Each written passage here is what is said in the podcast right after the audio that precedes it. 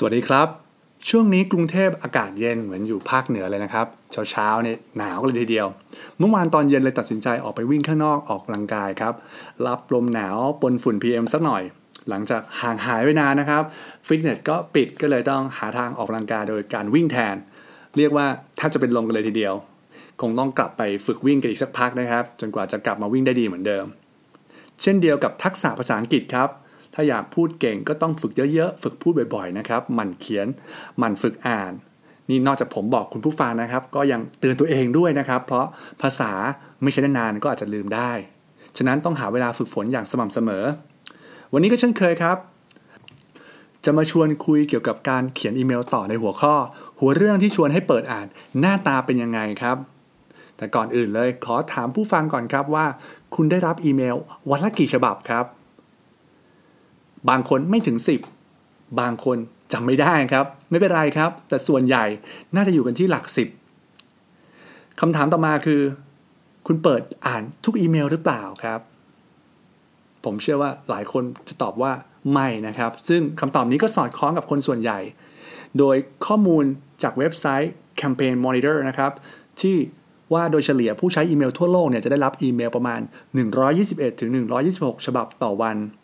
แต่อัตราการเปิดอ่านอยู่ที่ 20%ถึง 40%เท่านั้นครับ การเขียนหัวเรื่องที่ดีจะช่วยเพิ่มโอกาสในการถูกเปิดอ่าน นอกจากนี้แล้ว หัวเรื่องที่ดียังช่วยให้เราสามารถกลับไปหาอีเมลย้อนหลังได้ง่ายขึ้น โดยใช้หัวเรื่องเป็นตัวช่วยในการค้นหา นั่นคือประโยชน์ของหัวเรื่องนั่นเอง ทีนี้เราจะทำยังไงดีครับ ให้หัวเรื่องของอีเมลเราเนี่ยดูดี ดูน่าสนใจ โดดเด่นจากของคนอื่น ก่อนที่จะอธิบายเทคนิควิธีเขียน เรามาดูลักษณะ subject line ที่ดีกันก่อนว่ามีหน้าตาอย่างไร ข้อแรก subject line ที่ดีต้องสั้นครับ กระชับ ภาษาอังกฤษเราเรียกว่า brief b r i e f นะครับ brief subject line ควรจะอยู่ที่ประมาณ 6-8คำหรือหากคุณอยากให้ subject line ของคุณอ่านง่าย เวลาอ่านจากมือถือนะครับ แนะนำว่าไม่ควรเกิน 4-6คำผลสำรวจจากบริษัทซอฟต์แวร์ HubSpot บอกว่า 56%ของผู้รับเมลเปิดอ่านจากมือถือมากกว่าในคอมนะครับ เพราะฉะนั้นแล้วเขียนสั้นๆไว้ดีกว่าครับ ข้อ 2 subject line ที่ดีต้องให้ข้อมูลเนื้อหาของอีเมลด้วย เรียกว่าเป็นลักษณะของ informative ครับ เป็นแบบ inform นะครับ นี่เป็น adjective คือ informative i n f o r m a t i v e ต้องสามารถสรุปใจความของอีเมลได้ อ่านแล้วต้องสามารถเดาได้ว่าเนื้อความในอีเมลจะเกี่ยวข้องกับเรื่องอะไร ไม่เขียนน้อยไปจนคลุมเครือ เช่นขึ้นหัวเรื่องว่า hello hello อะไรครับทำไมครับ ผู้อ่านก็งงสิครับ หรือ inquiry โดดๆเลยนะครับ ถามเกี่ยวกับเรื่องอะไรก็ไม่บอกเลยนะครับ ควรจะบอกเพิ่มเติมต่อหลังสักนิดนึง หรือส่งไปสมัครงานครับ เขียนสั้นๆว่า job job application แค่นั้นเอง ลงรายละเอียดนิดนึงครับว่า สมัครตำแหน่งอะไรหรือคนสมัครชื่ออะไรนะครับ เพื่อช่วยให้ผู้อ่านคาดเดาได้ว่า เนื้อหาจะเกี่ยวข้องกับอะไรบ้าง มาถึงข้อ 3 ครับ subject line ที่ดีต้องมีคำสำคัญไว้ด้านหน้าประโยค เพื่อดึงดูดสายตานะครับ เรียกว่าเตะตาคนอ่านเลยนะครับ ภาษาอังกฤษเราเรียกว่า catch your reader's eyes หรือสั้นๆครับ catchy สะกดนะครับ c a t c h y catchy นะครับ เขียนหัวข้อที่ดึงดูดความสนใจครับ ลองเอาใจผู้อ่านมาใส่ใจเราดูว่า ถ้าเราเป็นผู้อ่านนะครับ จะสนใจหัวเรื่องที่เราเขียนแบบนี้หรือไม่ เพิ่มเติมอีกนิดนึงครับว่าทุกครั้งที่เขียนหัวเรื่องควรวางคำสำคัญไว้หน้าสุดเสมอ เพื่อทำให้ง่ายต่อการอ่านและค้นหาอีเมลในภายหลัง สรุปนะครับ subject line ที่ดีต้องมี b brief สั้นกระชับครับไม่เยินเยอะ i informative ให้ข้อมูลสำคัญหรือ keywords ของอีเมล และ c ครับ catchy ดึงดูดความสนใจของผู้รับด้วยคำสำคัญจะไม่ง่ายครับว่า subject line ต้องมี big นะครับ big แต่ไม่ใช่ big ที่สะกดด้วยตัว g นะครับ แต่เป็น b i c จำว่าเป็น big c แล้วกันไม่ใช่ Tesco Lotus นะครับ มา มาลองทำแบบทดสอบกันดูนะครับ เดี๋ยวผมจะให้ตัวอย่างนะครับ แล้วถามพวกเราว่าอีเมลแบบไหนที่เป็นแบบ big subject line นะครับ สมมติว่าคุณต้องส่งอีเมลให้เพื่อนร่วมงาน โดยแนบรายงานค่าใช้จ่ายเกี่ยวกับเทคโนโลยีสำหรับ ไตรมาสที่ 1 ของปี 2020 นะครับ หัวข้ออีเมลแบบไหนครับ ที่เป็น big subject line A subject line ที่เขียนว่า technology report B report on technology expenses for the first quarter of 2020 attached C technology expense report Q1 2020สามข้อนี้นะครับ คุณผู้ฟังลองเดาดูครับ หรือว่าลองคิดดูว่าข้อไหนครับที่มันเป็นแบบบิ๊กครับ สั้นให้ข้อมูล และที่สำคัญครับ เตะตาคนอ่านด้วย ผมยังไม่เฉลยนะครับ แต่จะไล่ไปทีละข้อครับ ข้อ A ครับข้อ A subject line เขียนว่า technology report เป็นยังไงครับ subject line แบบนี้ สั้นไปนะครับ ไม่ทำให้ได้รายละเอียดมากพอ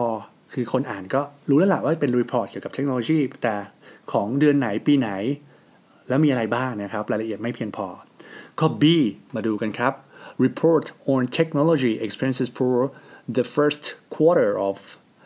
2020 attached อันเนี้ยยาวไปนะครับ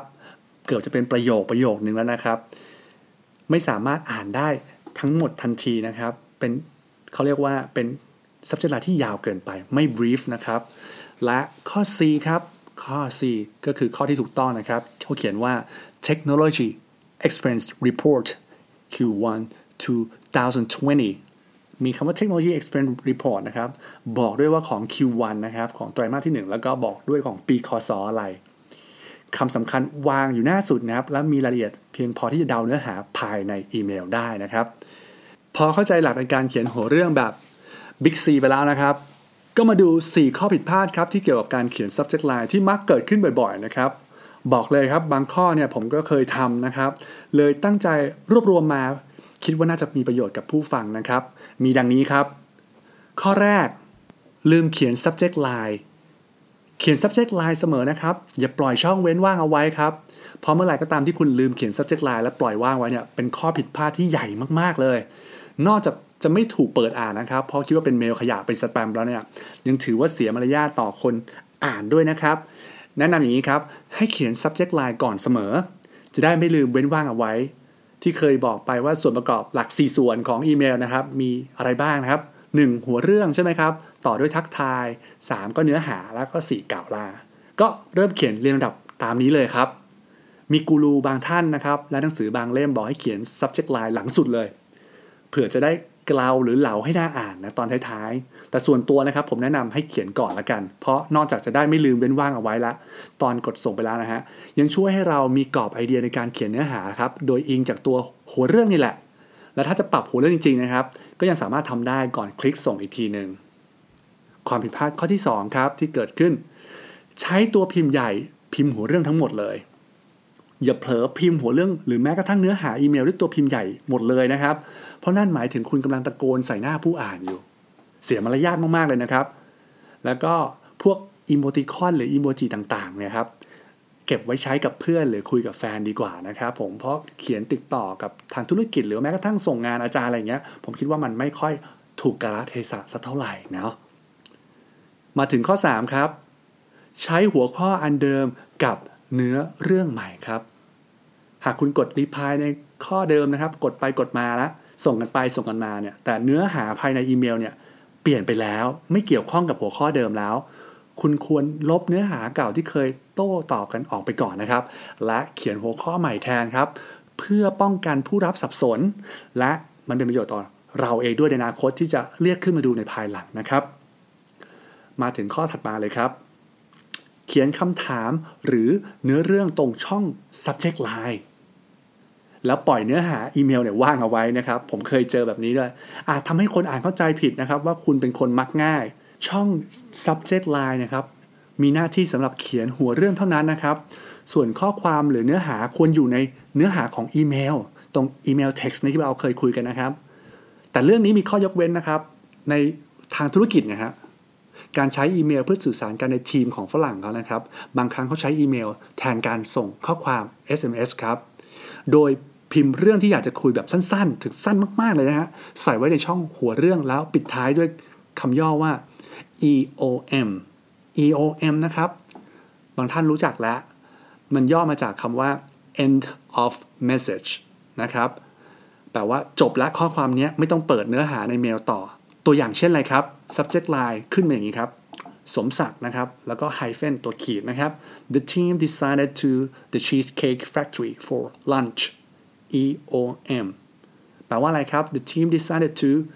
the cheesecake factory ทีมเนี่ยตัดสินใจแล้วครับ เดี๋ยวจะไปกินข้าวกันที่ร้าน cheesecake factory นะครับ จบ message แค่ตรงนี้ แปลว่าอะไรครับ ไม่ต้องไปเปิดในเมลให้เสียเวลานะครับ เป็นการส่ง SMS นั่นเองครับ ไม่ต้องแปลกใจนะครับถ้าฝรั่งใช้กันในทีมพวกนี้ พอพูดถึงตัวย่อขึ้นมาเนี่ยมีอีกหลายตัวเลยครับที่ฝรั่งนิยมใช้และพี่ไทยเรางงนะครับ ผมเองก็งงอยู่บ่อยๆเนาะเดี๋ยวผมจะรวบรวมมาทำเป็นหนึ่ง episode เกี่ยวกับตัวย่อและความหมายที่พบได้บ่อยๆ ให้รู้จักกันมากขึ้นครับ ส่วนวันนี้คุณผู้ฟังได้เข้าใจวิธีเทคนิคการเขียนหัวเรื่องให้น่าสนใจ และเรียนรู้ข้อผิดพลาดในการเขียนและ ลองนำไปปรับใช้กับการเขียนหัวเรื่องอีเมลของคุณในครั้งต่อไปนะครับ แล้วคอมเมนต์มาบอกด้วยนะครับว่าใช้แล้วเป็นอย่างไรบ้าง ขอทิ้งท้ายด้วยคำพูดของดารานักแสดงหญิงรุยบลูส์นะครับที่ว่า writing is 1% inspiration and 99% elimination ส่วนประกอบของการเขียนเนี่ยมีการเรียบเรียงถ้อยคำ99%ครับ และแรงบันดาลใจเพียง 1%เท่านั้น ขอบคุณที่ติดตามรับฟังพอดแคสต์ Soft Skill Talk กับผมเปรมเปี่ยมศักดิ์เปรยพันธ์แล้วพบกันใน EP หน้านะครับ สวัสดีครับ